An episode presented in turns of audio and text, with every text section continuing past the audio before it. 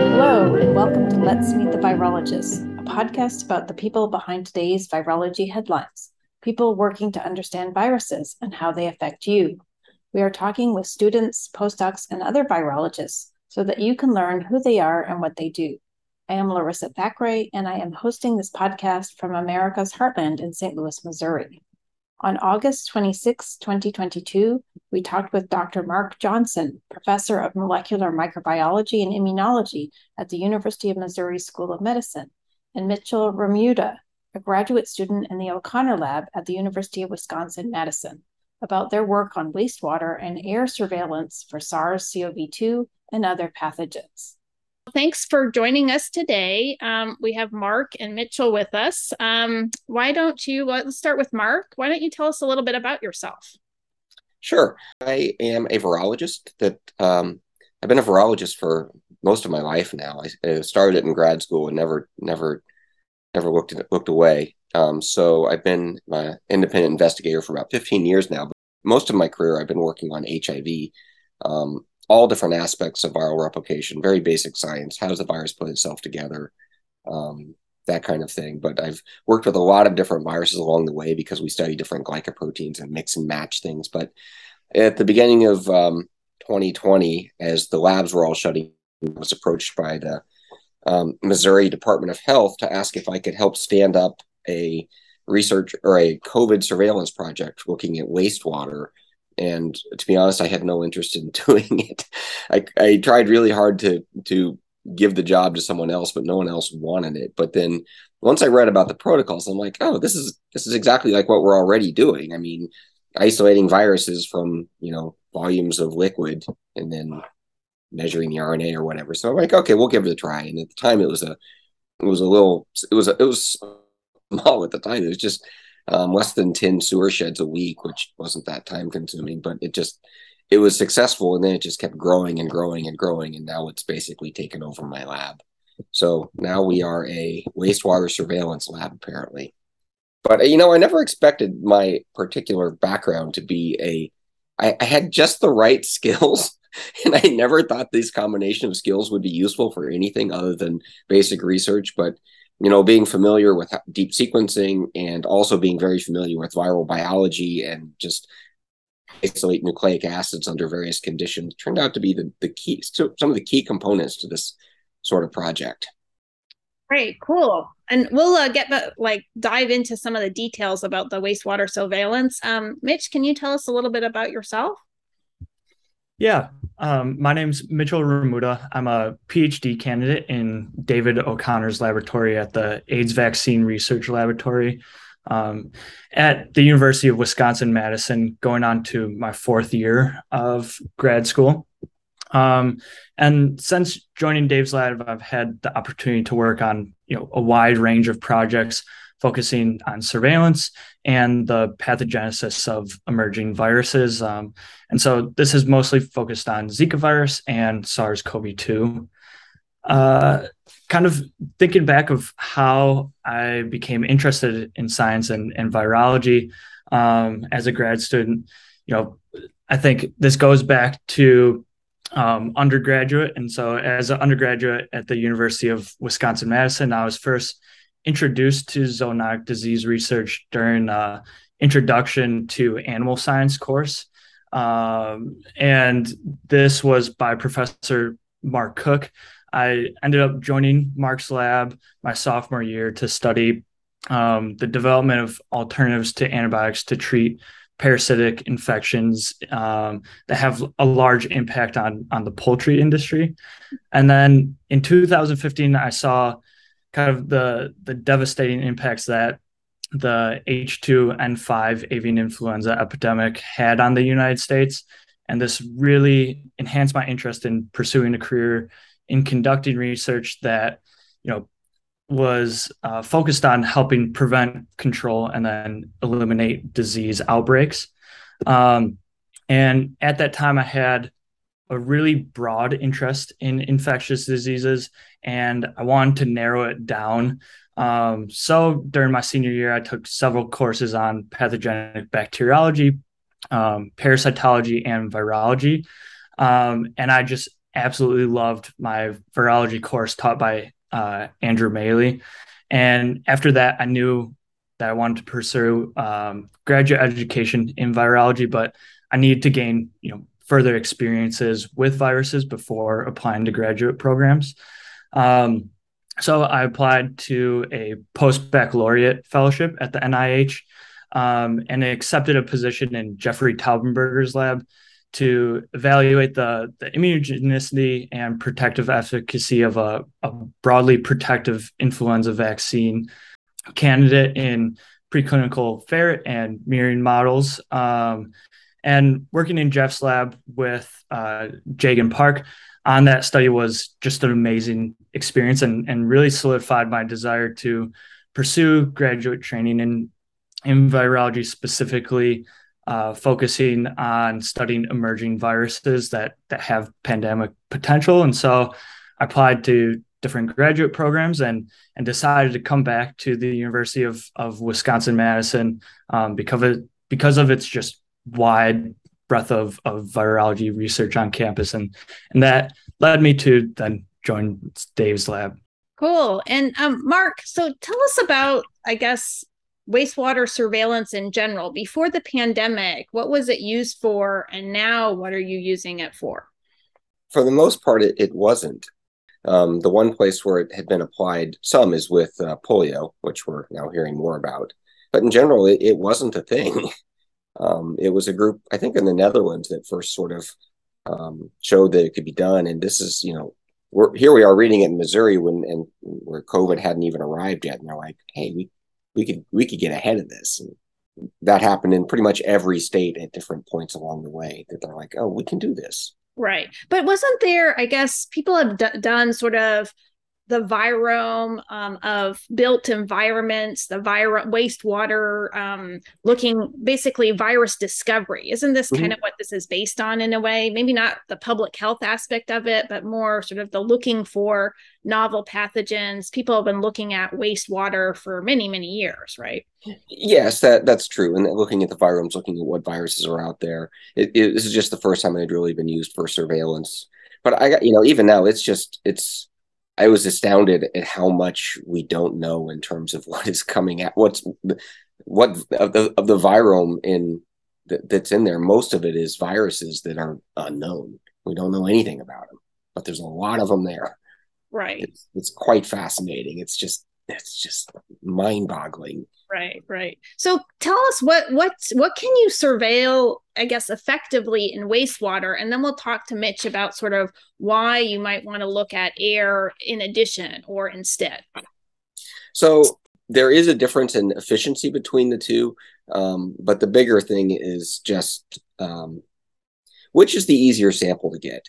If you are surveilling uh, a can- uh, some some place where people live where they um, necessarily use the toilets. Usually, wastewater is superior because you can get a really good, you know, comprehensive readout.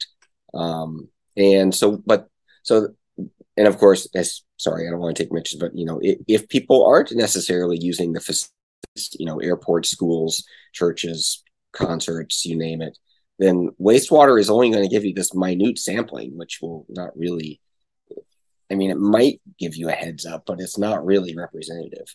Uh, but in terms of what we can surveil, um, we can we can see enteric viruses, ones that, that grow in the gut in spades. I mean, that's just fall off a log easy. Um, and then we can also detect other things. So we, we can detect influenza, although uh, in our experience, that's quite a bit harder than um, detecting enteric viruses because there you're relying on um, it's probably if it's like nasal, this is something that's swallowed and it's got, you know, our digestive tract is is designed to not let those things live through. So um, the recovery is going to be much lower for the respiratory viruses. Um, surprisingly, I think skin viruses are, you know, like monkeypox. Everyone's asking the question of, is it shed in feces and urine? And I'm like, what? who cares? It's still going to end up in the wastewater because people take showers and it's a skin disease. So, you know, the skin's going to slough off and go down the drain and you'll, you'll detect it. Um, the ones that I'm not as sure about that we'll be able to detect is the bloodborne pathogens like HIV or ones that um, typically those don't end up being shed in feces that I know of. So things like um, uh, arboviruses, maybe not. Arbovirus, maybe not. HIV, maybe not. Um, I'm I'm interested in that. But although those can be surveilled a different way because you can, even though uh, once they infect humans, we can't detect them, but we can we could detect them from mosquitoes. You know, you can do sampling of wetlands and whatnot. You know? And some of them, I, I know, like for example, in our mouse models of West Nile, it's actually shed in the urine, surprisingly. So oh, there's oh, really? there's certain viruses that you wouldn't think you'd be able to detect, but you might actually be able to. I'm I'm guessing those are there because they actually infect the kidney or somewhere in the renal. I would guess. I doubt it's actually. You know, we're we're pretty good at filtering. You know what ends up in urine. So unless they're actually infecting the apparatus that's doing that filter, hard to imagine how it gets there. Yeah, yeah. I think sometimes for a lot of the viruses, we have preconceived notions as to where they go and what they actually are infecting, but there's there's other things that they actually infect, the GI tract. Yeah, I'm, I'm kind of um, I, I keep being amused when people are asking about monkeypox and urine and feces. It doesn't matter. It's going to be shed. Yeah. And is so are people actually starting to see signatures for monkeypox in the wastewater surveillance that you guys are doing? Uh, yes, they are. Um, we are not because we're currently not looking. Um, okay. So the health we have to get buy-in from the health department, and the health department has to get buy-in from the wastewater treatment facilities. It's, when we started this, you know, no one knew wastewater surveillance, and they weren't sure what we were doing. So we pretty much had to sign in blood. We are only going to be looking for SARS-CoV-2.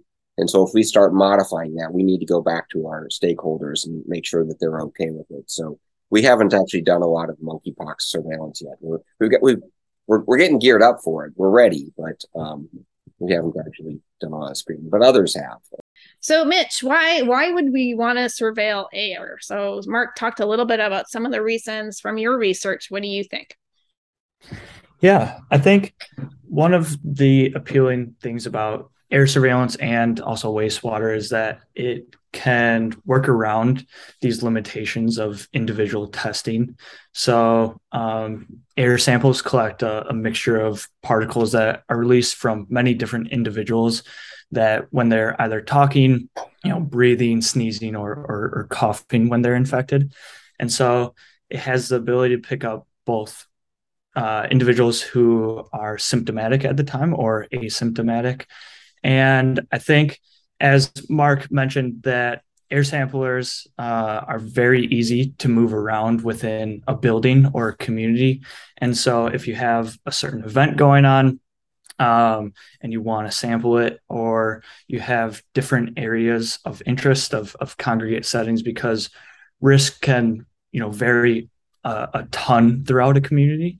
It allows you to really set up and um, kind of receive uh, or collect surveillance data with with ultra high spatial resolution and and so I think that makes it a really appealing um, surveillance strategy to use um, and I think it's best used in conjunction with with other surveillance strategies such as wastewater or continuing to do individual testing. But as we've seen over the past months and, and weeks kind of the public's sentiment towards the pandemic has has really shifted. And um, there's a you know a lot of closures of individual testing sites and and also people's behavior of willing to willingness to go get tested. And so this kind of is uh, allows us to bypass some of those um, those limitations. So i think that makes it a really appealing um, strategy. And then also the ability to detect different pathogens within the same sample because you're you know you're you're not biasing you know what viruses you're specifically trying to capture. It's just capturing a lot of um, aerosol particles. And i guess um, what about sort of the sensitivity level of air versus water are you able to do um, next generation sequencing sort of like on an unknown sample or do you have you know do you have to rely on um, uh, qRT-PCR for amplification. Um, what works best? So for wastewater, um, is that is that something that you can do um, with just direct sort of PCR? So we've actually collaborated. So we did some deep sequencing on a bunch of their samples, and yeah, you can. So our, our method for for characterizing viruses are different than most. We don't try and get the whole genome. We try and sequence the um, the bits that are most informative. So we're kind of trading off breadth for depth, so we can get really good amplification of them. And yeah, like, like with SARS-CoV-2, from we were monitoring a, a bar in Minnesota and we we could track the appearance of when it moved from Delta to BA one, and then I can't remember what was after that. But what what we were what we were getting from the air samples exactly matched what was happening clinically. It was pretty cool. Yeah, and I was actually struck by how the fact that um, you were able to pick up sort of a, a different subset of viruses, Mitch, um, depending on the setting. So you had sort of like different types of viruses that were circulating in your um, preschool population than compared to say the uh, college set, setting or the bar setting. Were you surprised by that, or was that sort of expected? Yeah, I think I I thought that was one of the most interesting parts of our study, um, because as as I mentioned before, you know, risk for different pathogens varies uh, tremendously across the community, and so as expected, you know, from a preschool that has, you know, mostly young children in it versus, you know, a high school or a bar, you're I would expect to see different viruses or, or pathogens in those areas. But I think that really um, was interesting to us was kind of comparing what we were detecting in air samples for SARS-CoV-2, which you know was a virus that had a lot of community transmission at the time versus influenza A virus, where we were seeing it localized on campus testing sites. And this was kind of matching up with what we were seeing from local and the national public health agencies on um, influenza activity on college campuses in the Midwest and specifically University of Wisconsin at the time.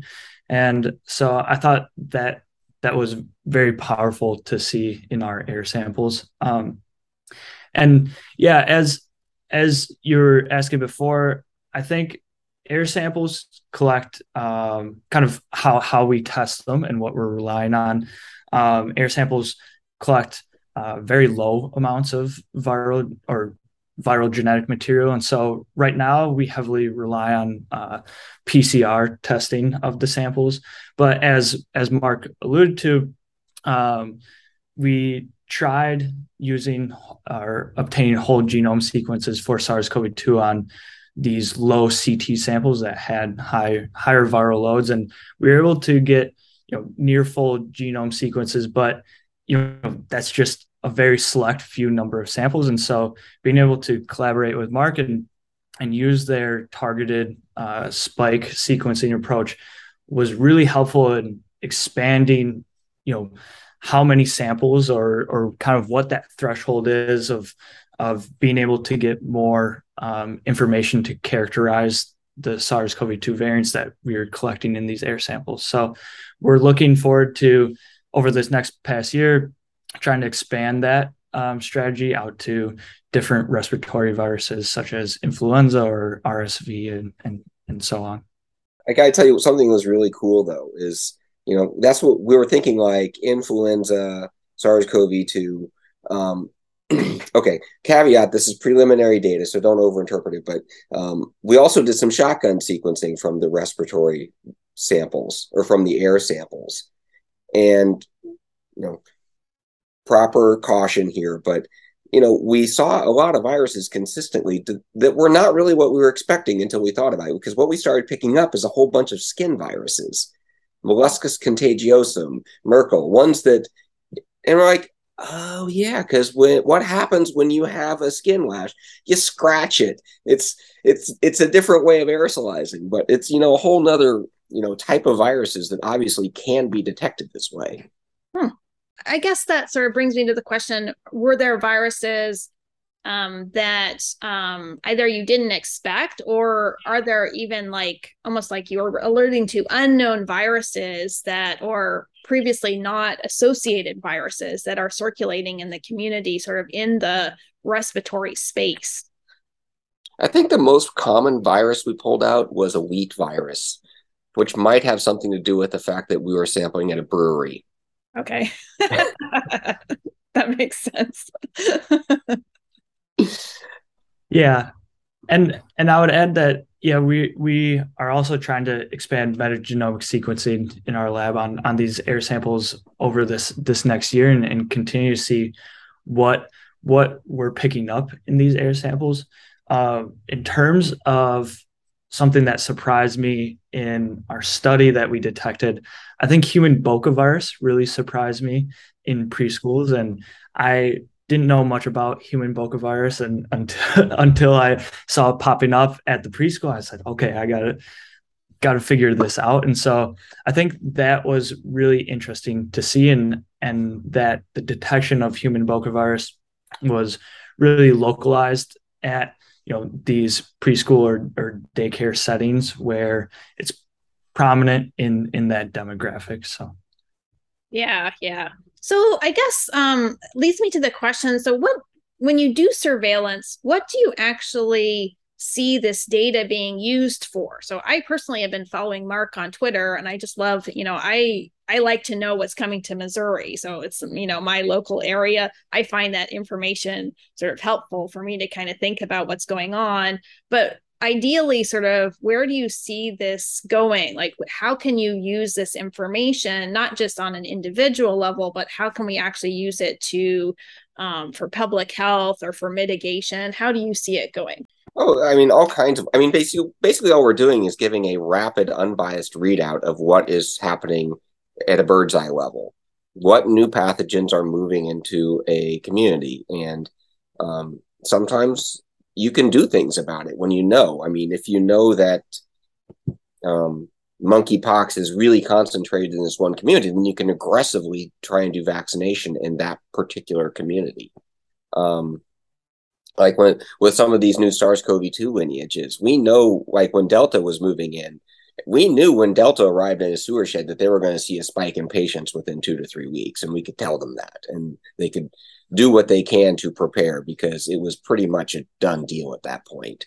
Um, and it doesn't, I, will say it doesn't have to be limited to viruses either. We can measure just about anything from wastewater. So we can measure opioids, for instance, see what opioids and how much are in sewer sheds, which could be a useful measure. Like if you're trying to use a new intervention strategy to have that unbiased readout to see whether you're having success whether the opioid uh, shedding is changing or not.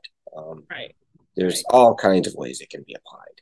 So, do you think that you can actually use this information to pair with mitigation strategies for viruses as well, though? So, in a particular setting, or are you too high level to actually do that? could you for example say you you were looking at a school or something like that and they you were surveilling wastewater or maybe air from a school and you could say you know i see cases starting to go or amounts starting to go up you know you need to pour on your opening your windows your you know whatever your um, masking your you know what put put your mitigation strategies uh, get the hvac going you know what have you. And then let's see if we can get the signal to go back down. Is it is it able to do is it granular enough to do that or? It can be. Uh, I mean, I, I, I still believe with schools that the air sampling is going to be a better uh, intervention. But yes, absolutely, because especially now, all right, we're just using SARS-CoV-2 as an example, not that many people are getting getting tested, but there's still a lot of people that are getting infected. And that can be a problem for high schools because you know they're in close contact and you can get half the school infected in a short period of time. But if we see it early on, we can let them know that something has started before it gets to be, you know, acute, at least in theory. Um, and yeah, there, you know how you know every time you have an intervention measure, it it's, it has associated costs in terms of people's times or something. If, if if there were no costs, we would be doing everything all the time. So knowing when to turn it up and not. Um, another thing, this is a just a small thing, but actually in the beginning, one of the places where I felt we were most useful is with um, prisons. We were doing all the prisons for all all of all of the facilities in Missouri, and so first of all, unfortunately, um, inmates don't necessarily come are, are not necessarily forthcoming when they're sick um, because if why want to isolate it's like punishment when you haven't done anything wrong but if you can tell them that there is a problem they can actually truly implement procedures that will knock it down. And they, they had great success with that. But even in addition to that, especially in the beginning of the pandemic, all the human testing they were doing was rather expensive. You know, having to send people in to do this human testing on all of these um, people that didn't necessarily really want to be tested um, was really expensive. But then once we had the sewer shed um, in line, we could tell them where testing needed to be done. I mean, if when they were I don't know exactly how it worked, but I have a feeling that the places that were just negative by um, sewer shed testing, they probably just you know spent their their human testing money elsewhere. It was where it was more needed. Right. Right. It allows you to apply the, you know, there there are finite public health. There's only so much money that goes to public health. So being able to focus it where it's needed most is, I think, where this kind of surveillance really can be useful. Right. Right. And Mitch, what do you think? What can AIR do? Yeah. So as Mark was also just just talking um, about, I think that air surveillance could play a big role in in kind of large public health uh, awareness of knowing where you're detecting certain pathogens within a community could allow public health to kind of focus on um, putting resources towards those regions, whether it's increasing testing or looking at surveillance testing and, and focusing messaging towards those different congregate settings or areas within a community would be extremely helpful. And knowing just what is circulating in your community and whether that's um, what type of pathogens or what variants of concern for SARS CoV 2 are around, especially when individual testing is decreasing and or kind of non-existent for for or limited for other pathogens. Um, on a smaller scale of making decisions, I think that we're still trying to figure out the best way of implementing changes um, based off of what you're seeing on air sampling data. Uh, just because testing by PCR, um, it's hard to, you know, it's impossible to tell if we're detecting infectious virus or if it's just uh, viral genetic material that is captured that doesn't pose a risk. Um, but at the same time, we've been working with public health agencies to develop framework of saying, okay, we have been detecting this pathogen for this time period. Um, what are the steps that we're going to take in this congregate setting? So it could look like we're detecting this, um, and but at this time no one's wearing masks. Should we implement or should we release a statement to kind of um, have individuals start masking? Uh, if masking is occurring and you're still seeing this increase of detection and but you're not detecting it on an individual testing basis maybe you increase testing in that area too to try to pick up on cases to isolate individuals when they're the most infectious to prevent that onward transmission. Um, and then lastly, you could also use it to kind of gauge how um, how beneficial your risk or efficient your risk mitigation strategies are. So you could increase ventilation in a in an enclosed space um, to limit how many uh, aerosols are, are are in the area too. So I think that's all in the works, and it's a complicated process of trying to make those decisions at a small a small scale but it's something that we're hoping to be able to do with this data as as we continue to learn more about it on our end. Right. And then how do you deal with sort of the public's perception of privacy and this being too invasive and they don't really want to know and this kind of a thing. What do you say to that? Yeah. So I think one of the major important things of our study of implementing air sampling at these different congregate settings was that we had really good relationships with these um, congregate settings before we started air sampling because we were implementing other um, surveillance testing strategies at these places when individual testing was very limited in the community.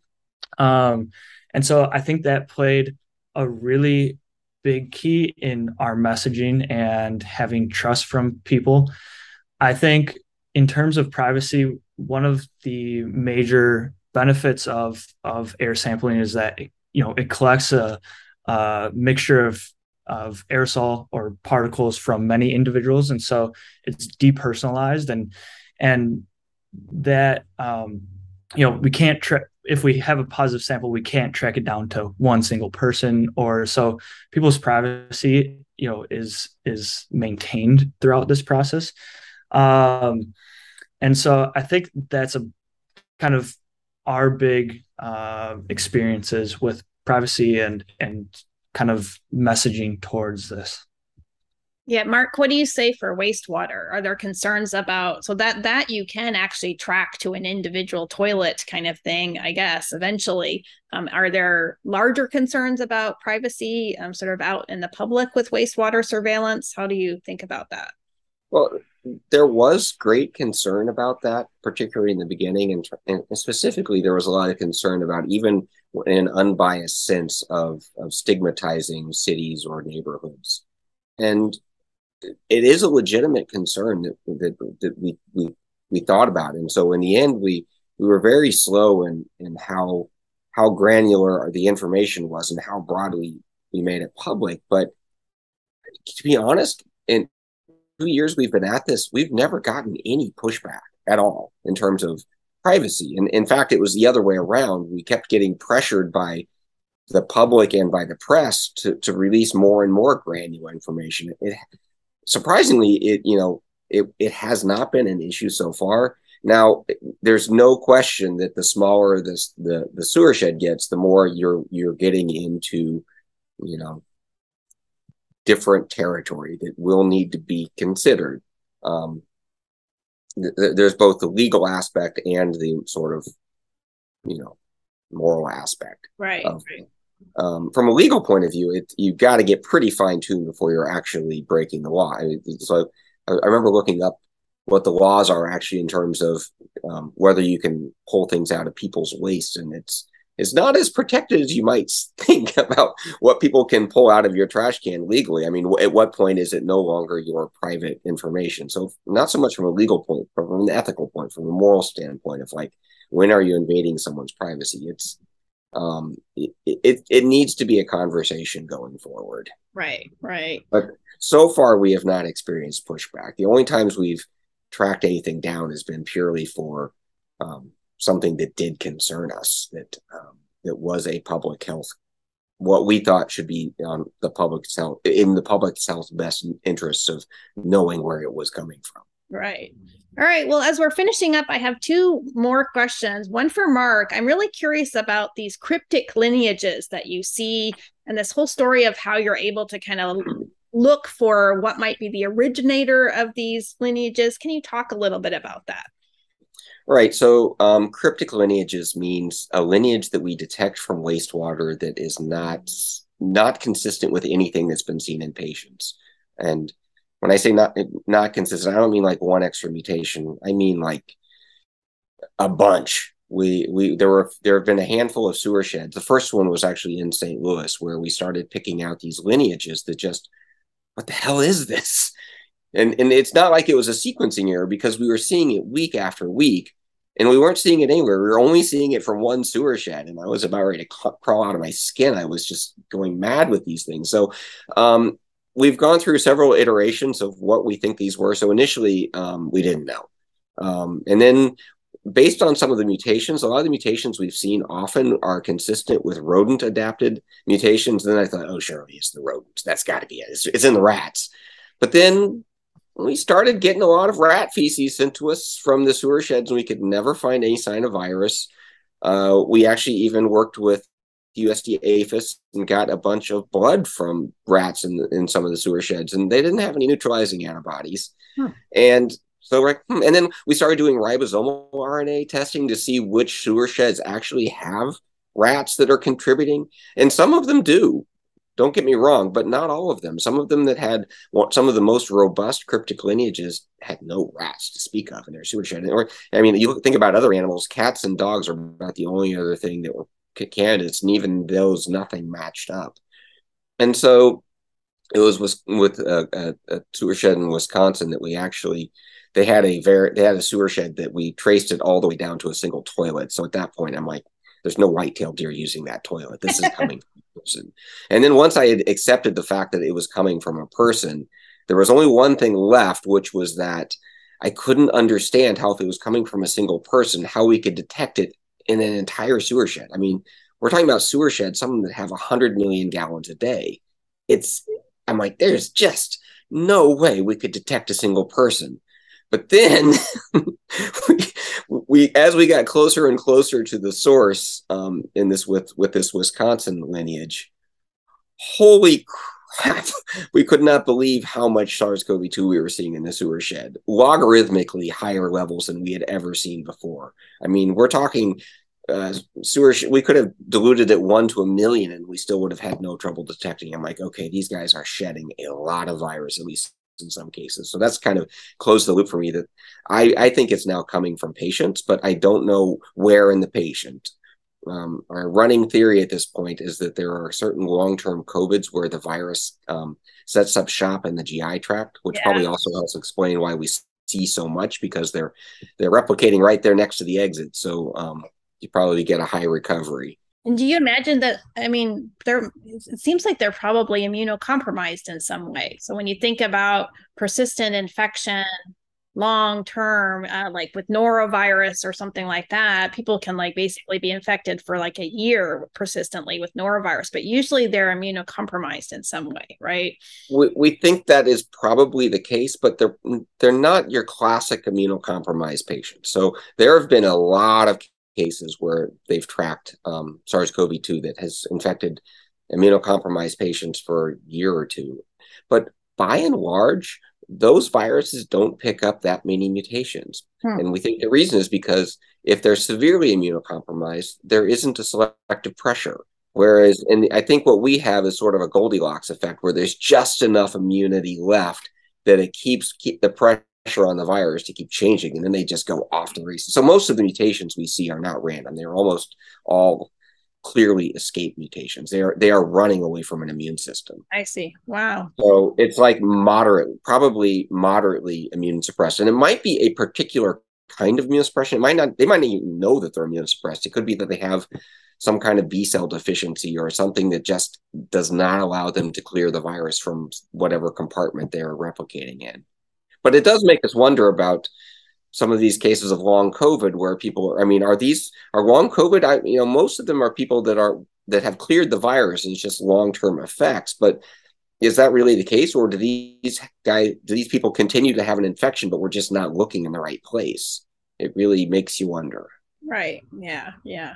Cool. And then, Mitch, I guess my question for air surveillance, you kind of talked a little bit about this in the discussion of your paper, is could we use it actually in airports or in a scenario where we're trying to actually um, surveil for emergent or new pathogens? Do you actually see that that's um, a practical application of air surveillance, or is it too early for that? So I think it's still a little early, but putting together different um, initiatives, I think could make it possible um, in the near future. And so I think there's several different um, aspects of being able to run an air sampler, let's say on a international flight, and to be able to then test that air sample within the next few hours, um, and then detect what what pathogens were there. And so let's say it's a new emerging respiratory virus.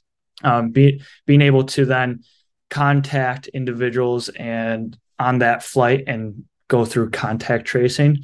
So one aspect is that air samplers or air samples capture you know very low amounts of genetic material. So to be able to run on-site testing we need to improve our methods of being able to use point of care uh, extraction and concentration of of those air samples for nucleic acids.